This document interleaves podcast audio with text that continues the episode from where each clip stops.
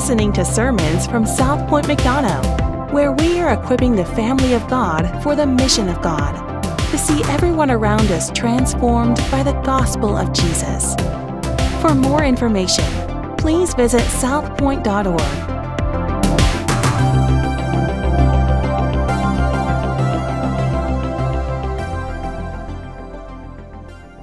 I'm so thankful for many things, uh, but I want to take a moment just to say thank y'all as a church body uh, for letting me stand and preach each and every week.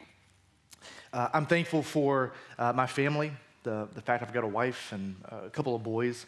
And I know this, this time of year, but I don't want it to go by without saying thank you to y'all. Uh, this has been a, a difficult couple of years, and uh, even for me personally, a difficult couple of weeks and months. Uh, and so many of y'all uh, know about some of those things, and, and that's okay if you don't know about all those things. But I just want to say thank you. Uh, a couple months ago, uh, Pastor Appreciation Month, I guess last month, so many notes and cards were written and given, and uh, they were just so encouraging to me and to my soul.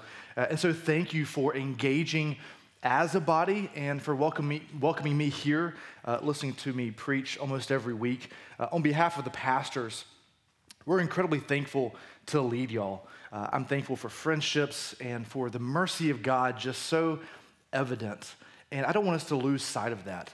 Uh, I, am thankful each and every day is something else where the mercy of God is new. Uh, my brother and my sister walked in this morning. I didn't know they were going to be here. Uh, and I'm thankful to have them worshiping with us. Just so many things. When we look around, uh, may we not be enraptured by the things of this culture that are telling us to be thankful for just real small, pithy things. But may we be thankful for the things of eternity. And I'm looking forward to worshiping with y'all around the throne of God. Uh, this morning, next week, next month, next year, but for all of eternity. And so I'm thankful for that, that this is just a bit of a foretaste of what's going to be happening for all of eternity. And that's just really encouraging to my soul. Uh, this morning, we're going to be looking at Luke chapter 9. We're going to be looking at about 10 verses. So if you want to go there with me, you can. We can go to Luke chapter 9. And one thing that I think is true for all of us, and this would be uh, this is kind of an obvious thing for most folks, but everyone wants a relationship with God. By and large, everyone wants a relationship with God. We, we see it all around us. We have this we have a variety of religions that say, well, here's God, let's figure out the best way to get to Him. I was watching, you know, my love for documentaries. Uh, me and my wife were watching a documentary a few weeks ago, and it was called The Way Down. Way, W E I G H, The Way Down. And this lady started this weight loss uh, program, and eventually it turned into a church. You're like, uh, that doesn't seem, I know, man. That's why it's a documentary. I don't watch boring documentaries. And so, but eventually it got to, hey, God wants you to be skinny. In order to be uh, with God, you've got to be skinny. And let me start this church because that's a way of making money. It was crazy. Uh, the, the, uh, the leader, the lady, and all of her main leaders, she was the, the head pastor there uh, it was up in uh, just north of Nashville, I think in Brentwood, Tennessee, and th- there was a plane, and she actually died back in May of this year. It was crazy. So we're watching this documentary like the first week in October. Uh, the very next day, we were in North Georgia, me and Shannon, and we met this couple who had been to her church. I mean, like this mega church. So you're like, this is like some little small weird cult. No, it was thousands of people. This whole way down method, way down. It was it was nuts. But we all are looking for a way to get to God. It's all the way around us. Uh, here's what's interesting, though, is that your view and perception of God will never disagree with you. You're like, well, hold, hold on a second. What do you mean? If you're pro gun, if you're like, everybody should have a gun, pro guns, guess what? So is God. If, if you're pro choice, guess what? So is God. If you're a Republican, so is God. If you're a Democrat, so is God. Right? If you're okay with making lots of money, then God's okay with that. If your gospel is based on being as poor as possible, that's because God wants you to be there. Well, you're not as rich as somebody else. That's because you're in this nice middle ground. That's where God wants you. That, that's true for all of us. With none of us do we look at God and say, man, God doesn't appreciate this. He doesn't, he disagrees with my perspective on this. If we actually believed in God, which most of us do, and we said, This is the way that He wants me to live, and these two things don't correlate, we're gonna change the way that we live. But we don't. We change our perspective and our perception of God, right? And those two things can, can clash. And there are some things that we don't know if we don't know if God is pro gun or pro, well, look at the Old Testament. I'm like, true, did they have guns? No. You're like, are you saying you're you're no, I've got guns in my house. I'm not saying that. I'm just saying there are some things we don't know for sure if God is or he's not. But we put these things on God. But we're gonna answer a few questions this morning. Here's the point of this passage as we look at this, and we're gonna open it and read through it in just a minute the most important question that we can answer in our lives is the question of who is God? That's what we base our lives on.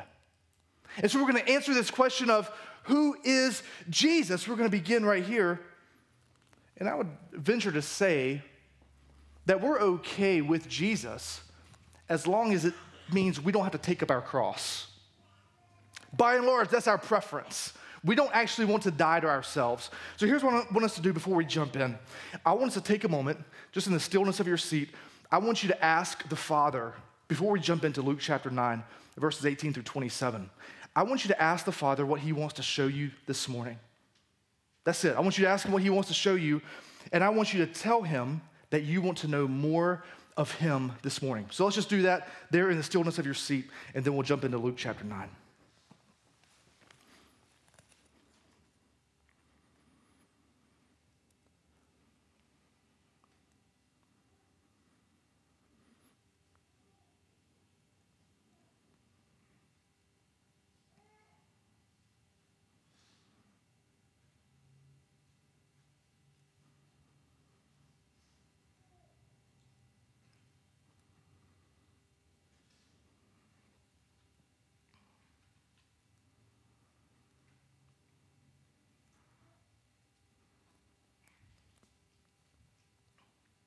Father, we want to see you high and lifted up here this morning. Transform our hearts. Bring conviction, bring encouragement. It's in Christ's name that we pray. Amen. Psalm chapter 119. Haley, if you can put the slide before that, I want you to repeat this after me. And as we look at this passage, may this be our prayer this morning. Repeat these lines after me. Open my eyes that I may receive God's wonderful word to me. Amen. That's our prayer. In verse number 18, there in Luke 9, we are going to answer this question Who is Jesus? So look there with me. Verse 18, he, it says this Now it happened that as he was praying alone, talking about Jesus, the disciples were with him, and he asked them, Who do the crowds say that I am? And they answered, John the Baptist, but others say Elijah, and others that one of the prophets of old has risen. Then he said to them, But who do you say that I am? And Peter answered, The Christ of God. Verse 21. And he strictly charged and commanded them to tell this to no one, saying, The Son of Man must suffer many things and be rejected by the elders and chief priests and scribes and be killed, and on the third day be raised. So Jesus begins by saying, Who do you say that I am? And look how the disciples respond. They respond with this public opinion poll. Uh, Eli, uh, Elijah, or a prophet, or some, somebody else. Like, we don't really know. John the Baptist, who, who came back from the dead, we're not sure. But notice here, Jesus says, But who do you say that I am? And in the Greek, that emphasis there, the you is actually at the very end of the sentence, which means that's the emphasis of that sentence. So he's saying, I'm not worried about them, I'm worried about who you say that I am. Who do you say that's the single most important question that all of us must answer this morning is who do you say that Jesus is? This is this is heaven's pop quiz for all of humanity. And, and there's only one question on it. It's not how good were you, or how much money did you give, or what did you look like, or where were you from, or what was your family history, or what was your origin, or what did you think about this, or what's your perspective on this doctrine, or this philosophy, or this theology? How did you fare on eschatology, or did you save enough people? No, no. The one question is who is Jesus? Who do you say that I am? That's the one question. Now, many people will say a lot of things about Jesus.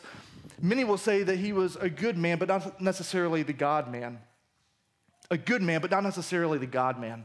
You have Mormons, you have Catholics, You have even some Christians who say he, he was an example, he was a prophet, he was a priest. You have Buddhists who say, yeah, he was a really good teacher. He was an example. There's actually a cult in Canada, and they have this mushroom, and they call it Jesus, and they all smoke it and get naked and run around. And so the, the answer to them, if you say, what is Jesus? They would say that. Now we look and we're like, man, that's a, that's a little crazy. My question for us if somebody were to look at our lives and say, here's what we say Jesus is, is that evident in the way that we live? So notice Peter's answer. So he says, Who do you say that I am? And he said to them, uh, and Peter answered him the very end of verse number 20. He says, The Christ of God. Now, if we look back at a corresponding a parallel passage in Matthew 16, what Matthew tells us is this answer did not come from Peter himself, but this had to be illuminated to Peter by God the Father. And so Peter wasn't just like, well, yeah, we know the answer to this. God had to step in which is kind of crazy because at this point we've seen Jesus who is healed, who has made food appear out of nowhere. We've seen Jesus walking around. People were dead, they're brought back to life. They're blind, now they can see. They can't walk, now they can. Last week, a woman, she was, uh, she was messed up and, you know, with a, with a malady from the time that for 12 years, and now she's great. So they're sitting there like, uh, Christ, the God. They don't even know the answer to this. And we're like, come on, disciples, this is so easy. You got to know who this is. The Spirit had to illuminate it to them. What this phrase, the Christ of God, right there, literally what that means is Peter is saying, You are the Messiah, the one that we have been waiting for. This is the long awaited Messiah. He's the one who's going to come and save. Now, this phrase Messiah, what it means is this one is anointed, normally by a king for a specific objective. And so the disciples, and we know this, and we're going to see this later, even in this chapter when we pick this back up next year, they're looking for this Messiah to come in with a political regime and conquer with great military power. And so when Peter says Christ, uh, the Christ of God, he's not necessarily saying, oh, you're the one who's here to take away the sins of the world. Even by saying this, he does not understand what he is saying. He doesn't get it. God had to say, just it's the Messiah, Christ, the one who's sent. Christ isn't Jesus' last name. He's saying this is Messiah. He's the one who is who is sent on this mission. And, and Peter and the disciples are thinking, yes, finally, we get to conquer, we get to overthrow the Roman Empire. They have no idea what they're talking about. Notice what Jesus says in verse 21 and he strictly charged and commanded them. Now, maybe your translation actually has a, I think, a better translation of that Greek word for charged. That word charged there doesn't mean, let me charge you. It, it more means to rebuke you. He rebuked him. He says, no, no, you don't even understand, Peter. You don't understand the context when you say Christ of God. You don't know what that means because here he says, let me tell you what it means to be the Messiah. Let me explain this to you in context. Verse 22 saying, The Son of Man must suffer many things and be rejected by the elders and chief priests and scribes and be killed, and on the third day be raised.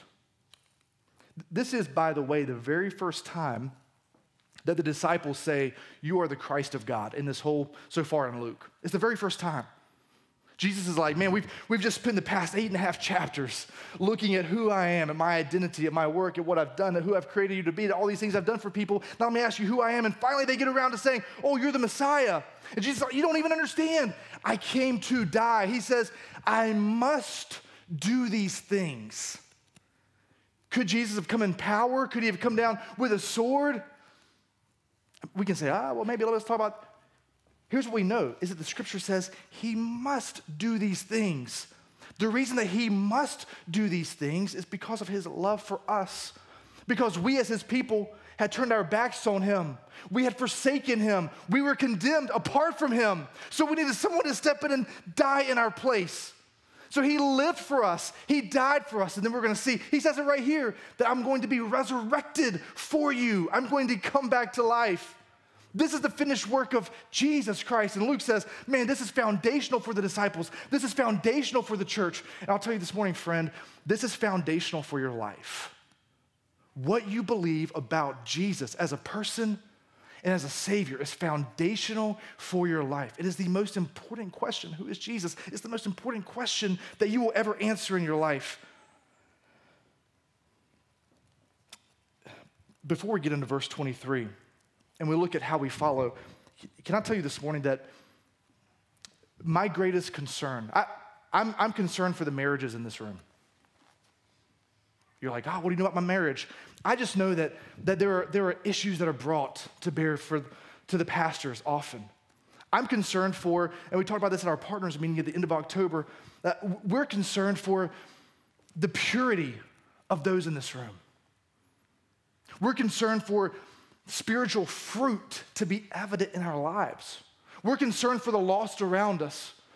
We're concerned that our people are giving sacrificially. All of those things are concerns for us as pastors. All those things are concerns for me. But my greatest concern is for your soul. That's my greatest concern.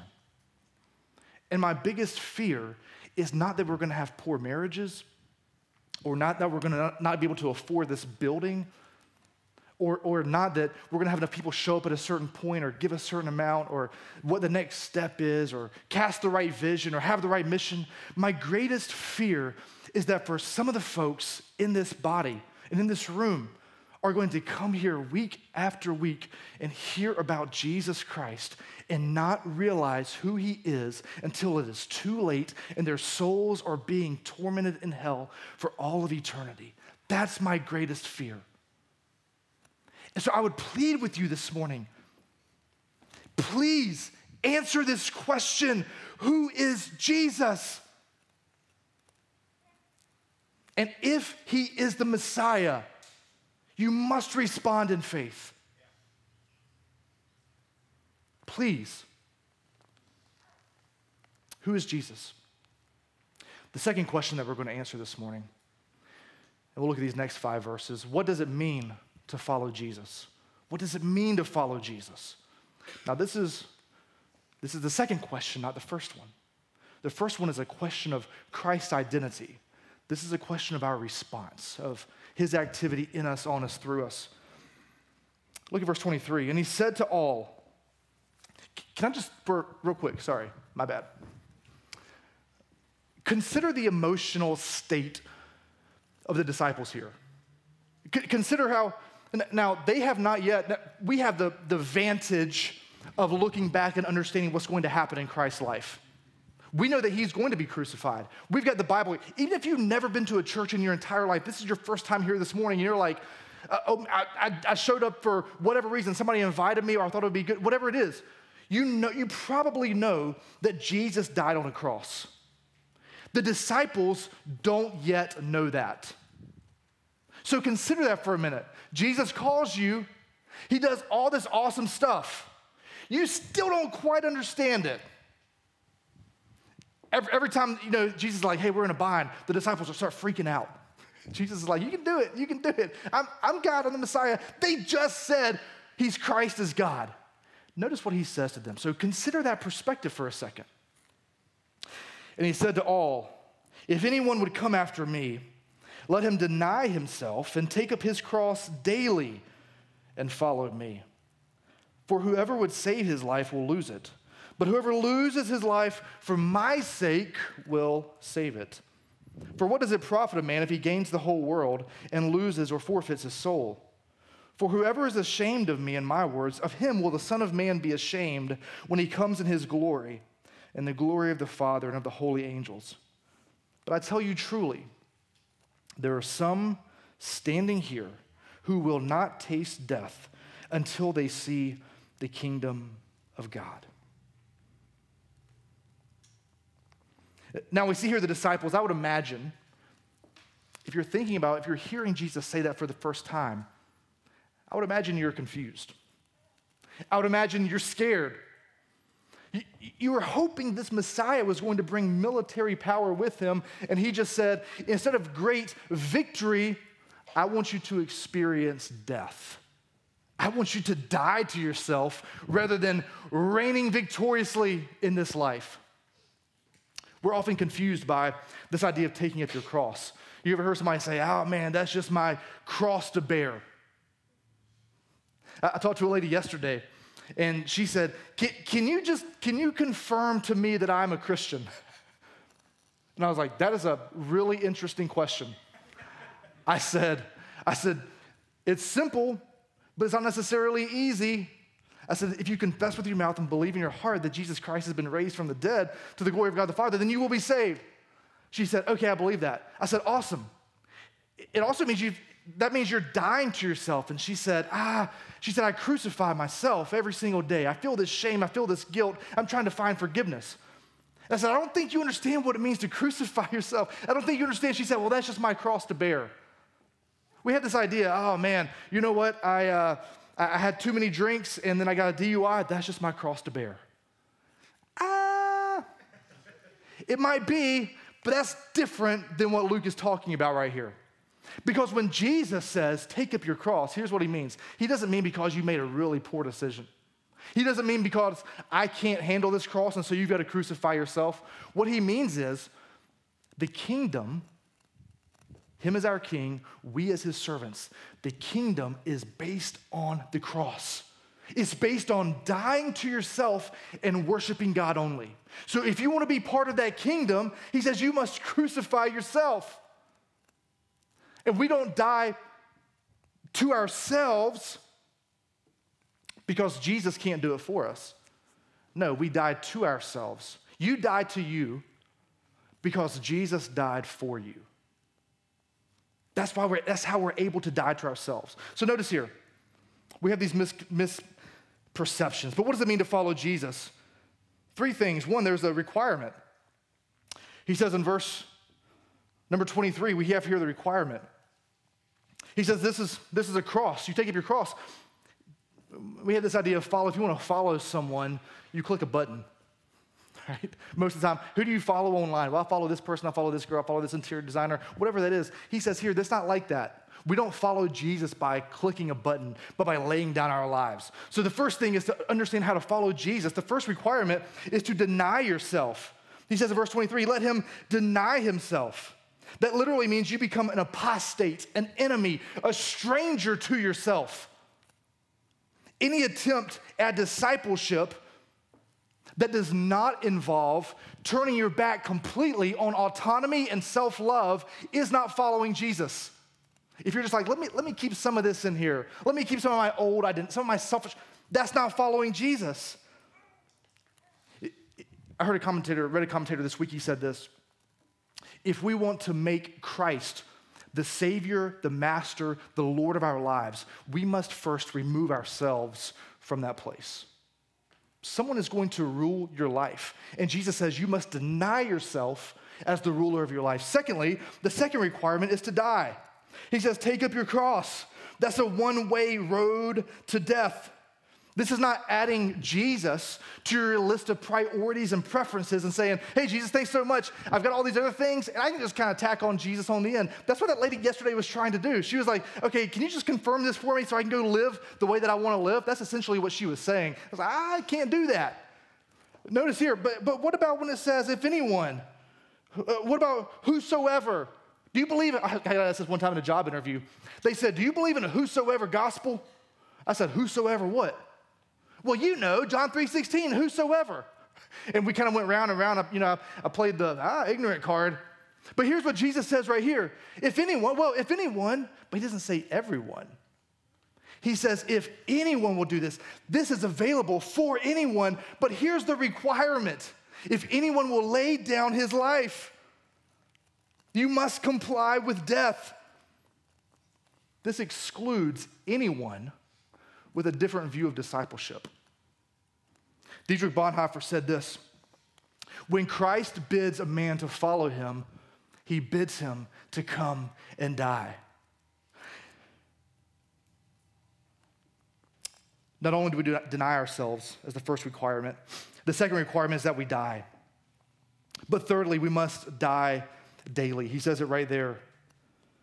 Let him deny himself and take up his cross daily and follow me. In other words, this is going to impact every single part of your life from your finances to your relationships to your time management to the way that you parent your kids to the way that you love your wife to the way that you work to the way that you engage your neighbors. He says this is going to impact every single part of you, every single morning, what you watch on television, how many hours of Netflix you stream, what your goals and what your successes are, how you set standards and, and visions for your life, this is going to impact it. Every single morning, wake up and take up that cross of Christ and say, Good morning, cross. I'm here for the sake of the kingdom because that's what Jesus Christ requires. Now, some of you are like, let me tell you something. The person that I'm married to is my cross to bear. So I would not wake up every single morning and say, Good morning, cross. It's good to see you. Where do you want to go for breakfast? I'm not saying you call your spouse that to their face, but we wake up every single morning, we say good morning to the cross daily. We don't look back at a decision that we made, but we're routinely submitting ourselves to the lordship of Jesus Christ. The reason that Jesus pushed this here as a requirement is so that we won't get to the end of time or, or you wake up one morning, you're like, oh man, life hurts. Man, being, being put on this cross, this, this really hurts. Jesus, why does my life, why am I suffering? Why am I not getting what I want? Why is there pain? Why is there depression? Why are all these things in my life? And Jesus says, This is what you signed up for. This is what you signed up for. So, from the very beginning, Jesus is not a great salesman, by the way. you would think he would begin by saying, Look at all these good things you can have for all of eternity. And we're going to see in just a minute, this is the reason he says this. But first, you must die to yourself. You must die to yourself. He makes no bones about it. Secondly, what does it mean to follow Jesus? We see the requirement, but secondly, we see the reason. The reason in verse number 24, but whoever would save his life will lose it. Because if he said, hey, let me tell you all the good things I'm going to bring to your life, we would say, okay, let me add those on to all the good things that I already have. Because our goal is to save our lives, both here and forever. But he says, first, you must lose your life here. The reason for that is because nothing is worth your soul. But whoever loses his life for my sake will save it. Consider the way that you've tried to find salvation for your own soul. Consider that for yourself. For many of us, we've, we've, gone, we've gone to success. We, we've gone to finances. We've gone to a relationship. And all of those things have left us broken. In all the endeavors of life, they are always going to leave us broken. Consider the enemy. So, if we think here about life and death, what is the enemy's ultimate objective? Is to steal, to kill, and to destroy. Do not put it past the enemy to look at this passage and say, ah, man, I don't, I don't think you actually need to sacrifice that much. God doesn't really want you to sacrifice all of your life here. If you hear that in the back of your head, when you feel Him saying that to you, understand that is the enemy. He wants to bring life to you now, but it's so that you can be dead for all of eternity. Jesus Christ, however, He wants to offer life. He wants you to find your truest identity in Him. Because Jesus Christ and Him alone is the one who offers peace, is Christ alone who offers joy, who offers hope, who offers meaning in this life and for the next. And we know that because He's the one who designed us, He knows how we operate. So the reason that Christ says, die to yourself, is so that we can find life in Him. He is trustworthy, His word is true. But then lastly, we see here that there is reward. What does it mean to follow Jesus? There is the requirement that you deny yourself, that you die to yourself. You do that daily. The reason is so that we can find life and we can find this reward. Notice in verse 26, but whoever is ashamed of me and my words, of him will the Son of Man be ashamed. Can you imagine? Can you imagine a worse situation or scenario than that? When you stand before Jesus and Jesus says, I am ashamed of you. I never knew you. Get behind me. Be separated from me for all of eternity. Can you imagine anything worse? But verse 27, but I tell you truly, there are some standing here who will not taste death until they see the kingdom of God. This is the reward, the kingdom of God. Commentators are, are torn on what this kingdom of God means. Some say it is the transfiguration that we're going to look at uh, in the very next set of verses. Some would say it's the resurrection of Jesus. Some would say uh, it's when Jerusalem is sacked in AD 70. I think that kingdom of God, and if we look at the context of Luke, It's the people of God working on the mission of God as his kingdom that he inaugurates with the church. That's us. And so he's saying, there are some of y'all here, when the kingdom of God is realized in the people of God, y'all are going to be part of that very first church.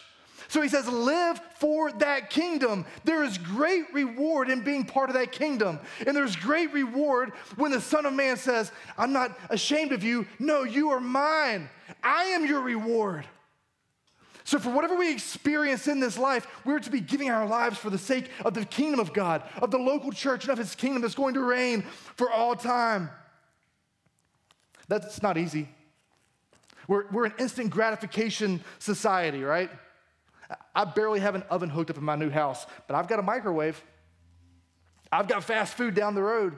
We want everything now. I made sure to get the fastest internet in my house because I didn't want to wait, you know, like milliseconds for a website to load. I want it right now. I want everything right now. It's instant gratification.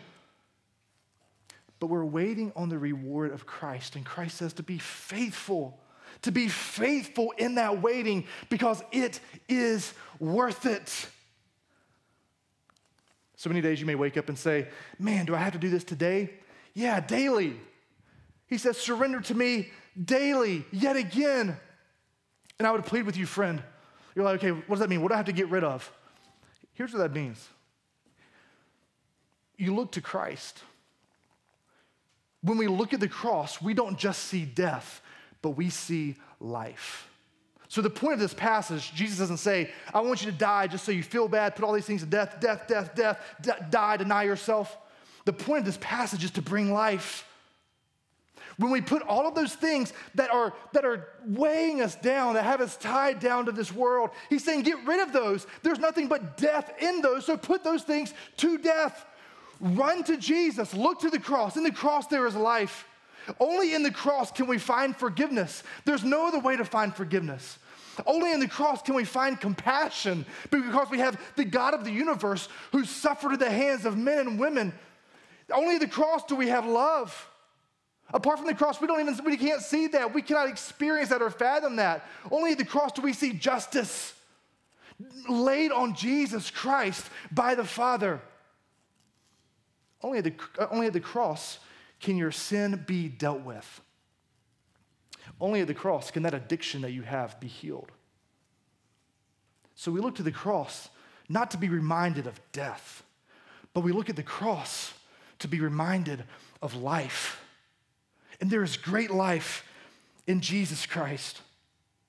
With him, there is hope. With him, there is peace. With him, there is meaning in life. So look to Jesus, run to Jesus. The last question I want to answer this morning what would it mean to lose your life today in order to save it in the end? In other words, what am I living for today? what am I hoping to gain by my actions today? I've got plans for the afternoon. I've got plans for the week. I've got plans for the rest of this year. I've got plans for next year. I've got plans for 10 years from now. I've got plans. What am I hoping to gain? What am I hoping to accomplish with all of those plans? And if they are not the same plans that Christ has for his kingdom, I must be putting those things to death. What am I hoping to gain? What am I hoping to accomplish? How long will those things last? There, there are some in this room, you're like, yeah, I've, I've committed my life to Christ. I want to talk to those who have never put their faith in Jesus for a second. Or maybe you're not really sure. I would ask you this Is Jesus Christ your personal Lord and Savior? Or are you looking to something else? Are you looking to something else? I would plead with you to confess your sin. You're like, well, I've still got questions. I understand that. Put your faith in what you know that Jesus Christ is fully man and fully God, and that He lived the life that you were designed to live thousands of years ago. And He died the death that you deserved to die, experiencing separation and the wrath of God the Father. And He rose three days later, victorious over our enemy victorious over the grave, victorious over death. Confess your sin, repent, and turn to Him. That's it. That's what he calls us to do. You're going to stand before God. We're all going to stand before God one day. We are either going to stand before God in our sin or in Christ. We're not going to stand before God in our good works. He's not going to pull out the scale and say, Did you have more good than bad? Well, congratulations. Welcome to heaven. He's not going to say, Yeah, it was really close. I, I, guess we'll put you in heaven, but it's going to be like a real ghetto part. He, he doesn't say that. We're either going to stand before God in our sin and be condemned and separated from Him forever, or we're going to be in Christ. He laid down His glory to suffer death. He calls us to lay down our lives so that we can receive His life. I'm, I'm going to ask you this morning to close your eyes, bow your heads with me for just a moment. Maybe you've been pursuing your kingdom instead of His. Maybe that's you this morning. Maybe you need to deny yourself. Maybe you need to experience revival in your heart. I talked to a brother this past week, and he said, Man, I, I, things just aren't clicking. They just don't make sense. I need the presence of Jesus in my life. Maybe you need to find that joy again in the presence and relationship with God. Maybe you need to repent of not considering your identity in Christ, but putting your identity in something else. If you say that's me, maybe you say, I've committed my life to Christ, but I'm not taking up my cross every single day. Would you just raise your hand? You can raise your hand, nobody's looking around. And I'm gonna pray for you just for a moment. You can keep your hand up. Nothing magical about that. But I want you to identify and say, man, I need to be daily sacrificing, daily finding my joy in Jesus Christ and Him alone. Father, for the souls in this room and for those hands that are raised,